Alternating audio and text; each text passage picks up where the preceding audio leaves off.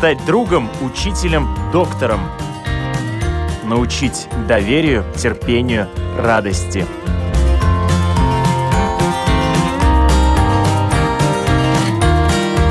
Школа для родителей на Латвийском радио 4.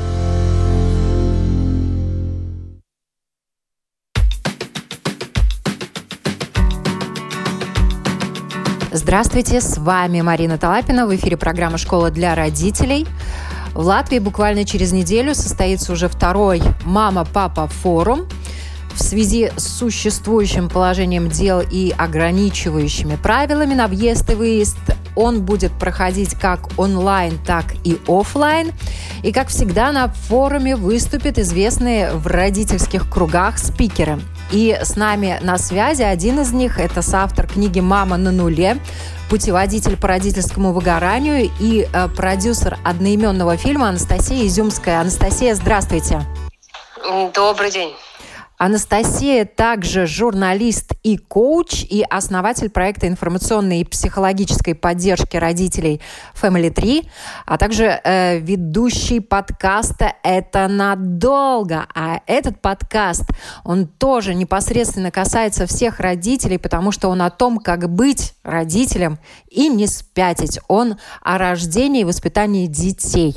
Кажется, ничего не забыли, и поэтому важная. Мама восьмилетнего сына. О, спасибо огромное, что вы напомнили, потому что это действительно очень важно, и мы всегда наших спикеров просим э, рассказать об их родительстве. И то, что вы мама, это лишний повод спросить у вас и о вашем личном опыте, но это впереди. А сейчас хочется э, поговорить о теме вашего выступления на «Мама-папа» форуме «Родительское выгорание». Вот насколько эта тема актуальна? Чем э, дальше я и занимаюсь, тем больше я понимаю, что, ну, наверное, каждая вторая, если не каждая первая мама, говорим мы в первую очередь о мамах, потому что в силу постсоветской культуры в основном женщины остаются заботиться о маленьких детях и оказываются с проблемой такого нон-стоп воспитания один на один очень часто. так вот, эта проблема в тот или иной период материнства актуальна для каждой женщины. Кого-то она затрагивает больше, кого-то меньше, но тем не менее знакома почти каждой маме. Вот эта усталость, когда вдруг ты перестаешь радоваться своему ребенку, когда перестаешь чувствовать себя хорошим родителем, когда возникает ощущение, что ты не справляешься со своими обязанностями так, как тебе хотелось бы. Я думаю, что это посещало ну, каждую маму практически. Я, наверное, хотела бы еще добавить, что официальной статистики по этому поводу нет. Несмотря на то, что сейчас родительское выгорание становится поводом, в том числе и для научных исследований, в частности, насколько мне известно, Людмила Петрановская э, недавно защитила магистрскую диссертацию, посвященную как раз этому. Но, тем не менее, статистика ведется только по депрессиям, и то она не очень показательна, потому что вот российские цифры, каждая десятая женщина сталкивается с послеродовой депрессией. Но мы понимаем, что каждая десятая – это только та, которая пришла на прием к специалисту. А та, которая которая молча вышла в окошко, она в статистику не попадает. А про выгорание до него пока социологические службы еще не добрались, и поэтому картину э, бедствия мы себе объективно представить не можем. Вы как раз вот сейчас упомянули один из вопросов, который вы обозначили сами, родительское выгорание, чем оно отличается от депрессии, да? Казалось бы, ситуация полегче, но насколько она легче и наверняка она может привести к той самой депрессии, правильно? Это важный вопрос, и мы всегда посвящаем ему внимание на лекциях, и в нашей книге мы его затрагиваем. Депрессия – это клиническое состояние, когда происходит изменение уже на физиологическом уровне. И, как правило, депрессия, депрессия – это диагноз, выгорание пока стало диагнозом только в профессиональном смысле слова. И депрессия часто, практически в 90% случаев, Э, требует сопровождения специалиста и нередко медикаментозного сопровождения. Чем отличить, как можно отличить депрессию от выгорания? Все-таки, когда у тебя выгорание, ты нет да нет улыбнешься своему ребенку. Вот он улыбнулся тебе, вот он загулил, вот он принес смешной рисунок, он пришел, обнял тебя, сказал, мамочка, я тебя люблю, и тебе полегчало. Если у человека депрессия, ему легче не становится, в принципе, никогда. Это постоянно сниженный эмоциональный фон. Хочется только лежать, ничего не делать, и ничего тебя не может порадовать. Важным признаком депрессии являются навязчивые мысли – навязчивые негативные мысли. Я плохая мать, да, это крутится в голове все время, ты не можешь от этой идеи избавиться. Или я могу причинить вред своему ребенку. Или мысли о том, как ты это э, ущерб какой-то ребенку наносишь. И э, дополнительно еще сразу возникает мысль о том, что совсем плохая мать, раз тебе такие идеи приходят, это только усугубляет на самом деле, если такие мысли попали тебе в голову, и ты себя на этом поймал, это точно э, говорит о том, что тебе самой нужна помощь, и тебе нужно обратиться к специалисту. Нередко депрессия сопровождается изменениями сна, когда женщина очень устала и при этом не может заснуть, несмотря на усталость, или наоборот, она не может проснуться, она уже спала 12 часов, и все равно не, не может вытащить себя из этого состояния сна. И изменениями поведения – или женщина начинает очень много есть, чего раньше за ней не замечалось, или наоборот перестает есть совсем. Другое дело, что если мы говорим о выгорании мам маленьких детей, то там тоже может быть такая картина именно в вопросах сна и еды, потому что мамы плохо спят, из-за того, что дети плохо спят нередко. А, и у женщины, которая кормит грудью, может тоже, и там после родов, может тоже меняться поведение пищевое, она может начинать много есть, или наоборот у нее может пропадать аппетит. Поэтому вот эти такие признаки, они более смешанные. Кроме того, если вдруг вообще появилась идея, а вдруг у меня депрессия, потому что сейчас а, психологическое знание настолько пошло в массы, что термин начинает э, использоваться направо-налево и не всегда корректно. Но если появилось такое подозрение, то очень легко в интернете найти бесплатные тесты на депрессию, которые довольно показательны. И можно себя проверить и убедиться, действительно ли все так плохо или нет. И э, момент важный, о котором вы упомянули, что э, выгорание может привести к депрессии, это действительно так. Выгорание содержит несколько стадий. Есть стадия мобилизации, когда нам горы по колено, море по плечу, есть стадия выдерживания, когда уже вроде не хочется на эту гору, а куда же деваться, долг велит. А, есть стадия невыдерживания, когда уже ни, никаким кнутом себя ни на какую гору не загонишь. И есть стадия деформации, это когда истощение накопленное э, приводит к тому, что начинают происходить физиологические изменения, результатом их становится депрессия. Э, в принципе, есть прямая зависимость. Другое дело, что депрессия может произойти у женщины в один момент. Она могла вчера еще счастливо улыбаться своему ребенку и радоваться тому, что наконец в своей жизни появился малыш, а сегодня ее как подменили. С выгоранием так не происходит. Оно не случается за один день. Выгорание – это накопленный стресс, который требует времени определенного. Сразу оказаться на нуле не получится, даже если очень постараться. Ну вот в начале нашей беседы э, вы как раз э, сказали о том, что с этим практически все сталкиваются. Вот а вы сами, как мама, уже с опытом восьмилетним, э, сталкивались с этим выгоранием? Я об этом пишу в книге. Я рассказываю о выгорании, которое у меня случилось, когда сын только родился. И я была уверена, что я девушка энергичная, что вот уж у меня это как раз горы по колено и море по плечу, что я месяца через три выйду на работу с ребенком под мышкой.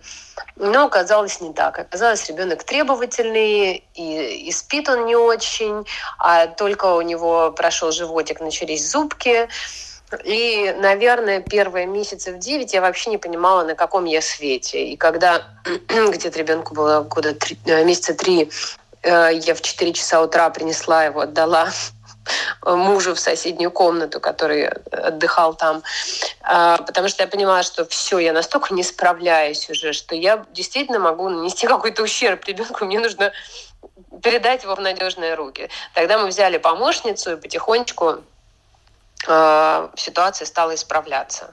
И второй раз э, выгорание со мной случилось после развода, когда мне нужно было налаживать жизнь, когда мне нужно было одновременно и работать, и заниматься ребенком, и домом, и всем на свете. Э, я представляю субкультуру соло-матерей. У нас нет большой семьи, которая могла бы нас помочь, бабушек, дедушек, а в тот момент не было возможности нанять няню, или отдать ребенка в сад. Поэтому в тот момент во мне, на мне было решение такого количества задач, что я тоже очень сильно выгорела. И те техники, о которых я буду рассказывать на лекции, это в том числе те техники, которые помогли мне э, оба раза возвращаться из нуля к человеческому состоянию. Это те техники, которые вот прям-таки опробованы на живых людях. Но это очень важно, то, что вы будете делиться как раз своим опытом человека, который прошел через э, этот туннель э, к свету, да. И э, вот вы уже упомянули, что очень важно различать состояние выгорания, состояние депрессии, но этому подвержены все. И мамочки, которые живут в полных семьях, и мамочки, у которых, как вы сказали, соло-мамы, да. А, вот, э, тем не менее, в каких семьях чаще всего женщины с этим сталкиваются? И только ли женщины? Во-первых, это, конечно, не гендерная проблема, не то чтобы это какое-то специфическое женское состояние. В фильме, который вы упоминали «Мама на нуле», один из наших героев – мужчина. Он э, бывший спецназовец, он состоял во французском легионе, такие элитные войска, он бегал марафоны, он строил свой собственный бизнес, у него своя компания, то есть он настоящий мужчина. И когда родился ребенок, они с женой решили, что она пойдет делать карьеру, он останется, потому что его график позволяет работать удаленно, совмещать родительство и работу. И он говорит, и мне кажется, что это должен увидеть, в общем, каждый родитель любого пола, что никакая работа, никакая работа в спецназе, а, ничего не сравнится с тем, чтобы быть родителем 24 часа 7 дней в неделю. Потому что когда у тебя работа, ты можешь взять отпуск, больничный, уволиться. Здесь ты не можешь уволиться, взять больничный. И он рассказывает как раз о своем опыте выгорания. Что касается зон риска, то, конечно, а, как, чем больше источников стресса, тем больше риска выгорания. Если есть а, маленький ребенок, который требует очень много внимания, когда есть депривация сна, когда семья маленькая, нет поддержки со стороны бабушек.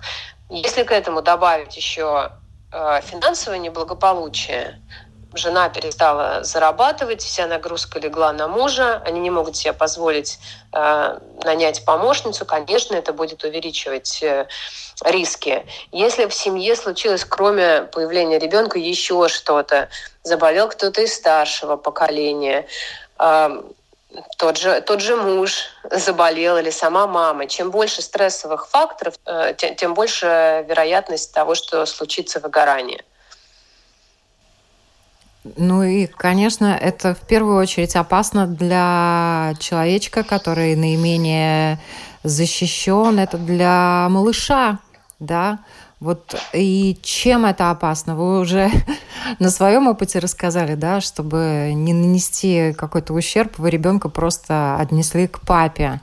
А чем еще а, опасно эмоциональное вот это вот выгорание родительское для ребенка? Ну, во-первых, э, я не могу сказать, что э, ребенок тут самое уязвимое звено, потому что в равной степени страдают все, и мама тоже. И в каком-то смысле дети нередко психологи говорят, что дети более гибкие, более устойчивые, чем взрослые. И мама, возможно, повредится эмоционально, может гораздо сильнее там, психологически, чем ребенок.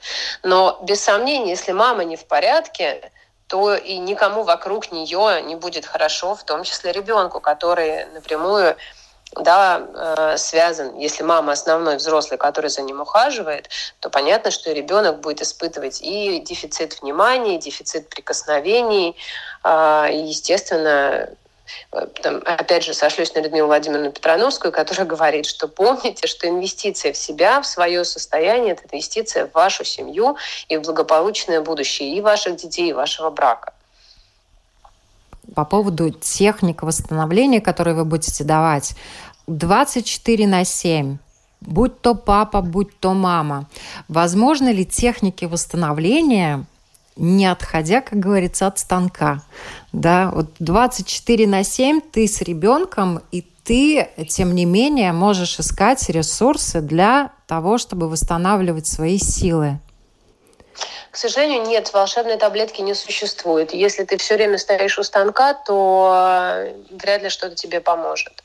И фокус как раз в том, так, чтобы организовать жизнь семьи, для того, чтобы тот человек, который заботится о ребенке, на ком лежит основная нагрузка, чтобы он находил возможности для того, для того, чтобы восстановить силы.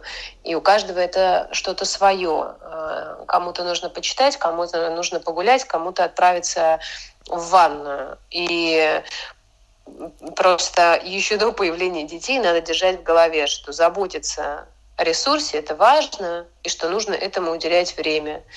А, и, и заранее на берегу оговаривать а, внутри семьи, как это будет происходить, как супруги будут э, друг друга поддерживать а, в этой ситуации, где они могут подстерить соломку, у кого они могут попросить помощи. Ну и вот то, что касается эмоционального выгорания, это как раз, наверное, то, о чем вы сейчас начали говорить, это профилактика, не доводить до этого состояния, да. Вот почему важно восстанавливать силы родителям? Ну, честно говоря, мне кажется, что в современном мире, когда мы живем на таких скоростях, на которых люди никогда до нас не жили, э, чего э, стоит только информационная нагрузка.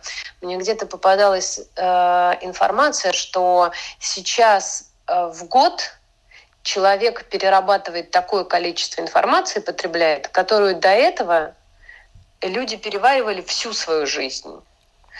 Мы все время находимся в середине информационного потока. И уже само по себе это огромная нагрузка и огромный стресс. И поэтому, в принципе, современным людям важно думать о стресс-менеджменте, важно думать о ресурсе для того, чтобы сохранять свое психическое и физическое здоровье в тонусе на долгое время. Просто родители оказываются в более уязвимом положении. У них там, более могут быть ограничены финансовые ресурсы, временные, когда у тебя маленький ребенок, ты так просто не распоряжаешься уже своим временем.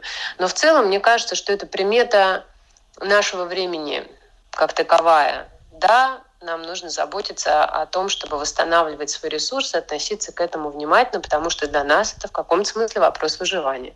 Точно так же, как для наших предков добыча мамонта. Ну, тут вопрос выживания, э, когда э, идет вот это вот эмоциональное выгорание, человек может даже не видеть этого, и это может быть видно со стороны, а человек сам может и не осознавать того, что с ним происходит до конца.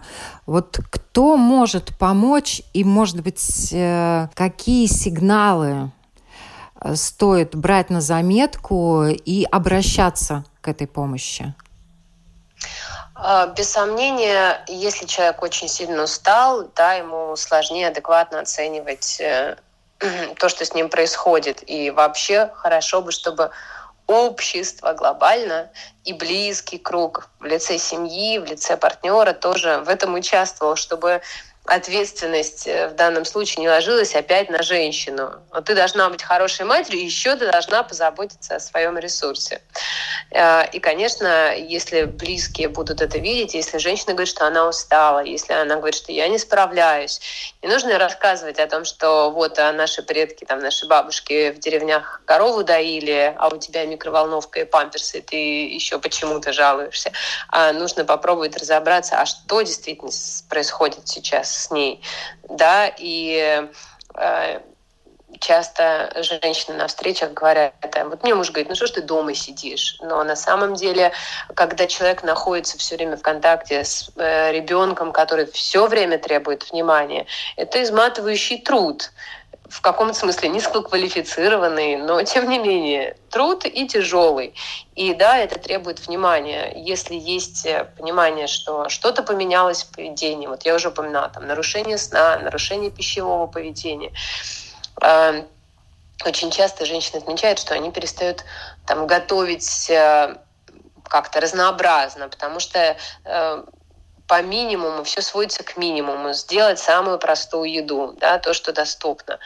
Опять же, если женщина там перестает заботиться о себе, ну, в принципе, это человеку внимательному достаточно легко заметить, что с его близким что-то не так.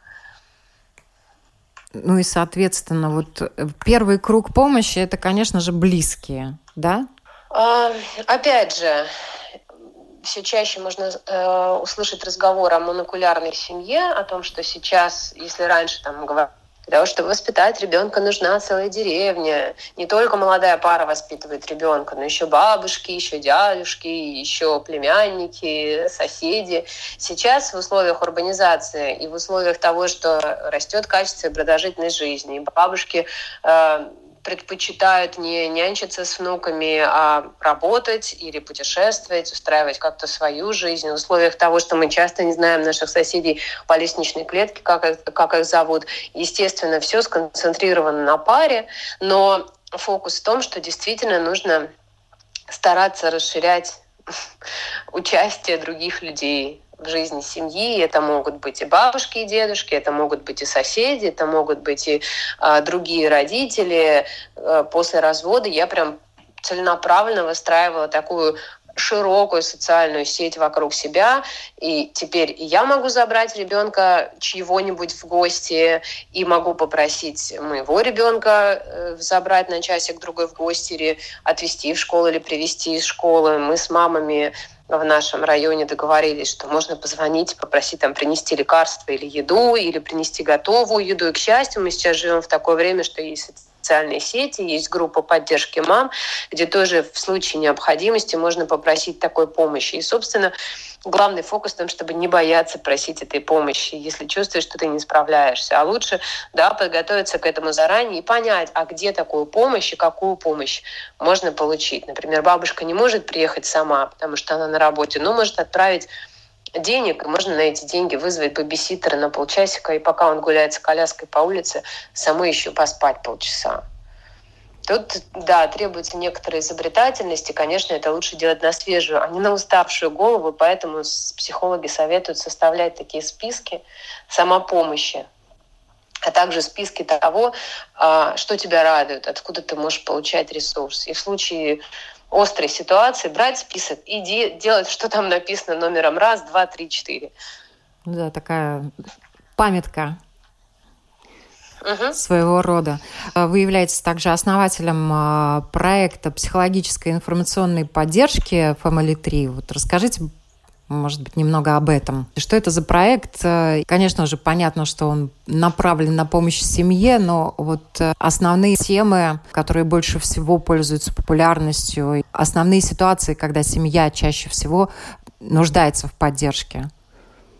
Есть ряд ситуаций, когда точно возникнут вопросы, когда точно возникнет непонимание, что делать, когда может возникнуть ощущение, что я не справляюсь. Это возрастные кризисы, через которые дети проходят. И если родитель знает о том, как они устроены и как работает, условно говоря, ребенок в этот момент, то родителю будет больше проще справиться. Э, там, три года, э, поход в школу, подростковый кризис. Это вопросы, связанные с отношениями внутри семьи. Нередко появление ребенка, которого пара так ждет, вдруг разрушает брак. Почему это происходит? Да? Или, а что делать, если брак уже разрушился? И как выстраивать отношения с бывшим супругом, как рассказывать об этом ребенку, а как вообще с ребенком разговаривать, чтобы он тебя слушал, как с ним разговаривать в три, а как с ним разговаривать в тринадцать. Э, мы стараемся закрыть э, нашими лекциями, у нас образовательные онлайн-лекции, нашими статьями весь спектр вот этих тем, весь спектр этих вызовов, с которыми может столкнуться родитель на своем пути. Кроме того, мы сейчас стали разрабатывать, мы это называем онлайн-тренинги, которые вот со временем войдут в приложение, потому что информация это важно, информация очень многое может поменять, она может поменять точку зрения, она может привести к каким-то осознаниям, переосмыслениям, но часто этого недостаточно. Часто человеку нужно поменять свое поведение, свои реакции, а это требует ежедневного сопровождения. А, например, у него нет возможности пойти к психологу. И мы сейчас разрабатываем такие онлайн-тренинги, когда каждый день человек получает в зависимости от выбранной темы задания, упражнения, может получить также индивидуальное э, сопровождение. То есть он сделал какое-нибудь задание, мы рассказали, на что обратить внимание, что получилось. Для того, чтобы помогать людям э, восстанавливать ресурс, или справляться со своим гневом, или осваивать техники осознанности, потому что, на, на наш взгляд, это очень классный инструмент, который важно иметь в арсенале каждому родителю, потому что это просто, бесплатно и очень эффективно.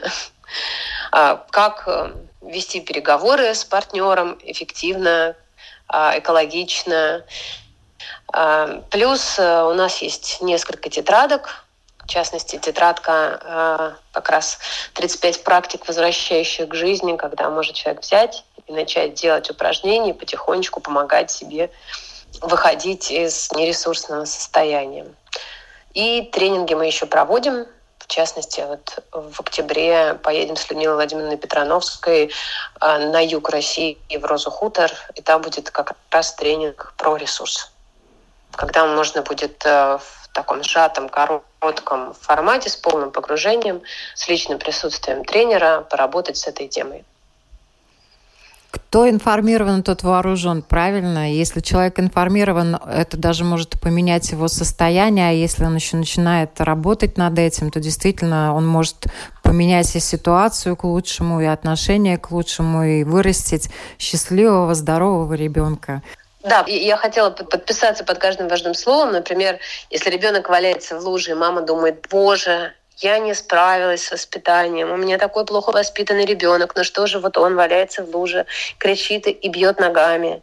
А если она понимает, что в этот момент у него происходит важный жизненный процесс, у него происходит кризис трехлетия, когда у него формируется собственное я, и вот да, он не справляется еще со своими эмоциями.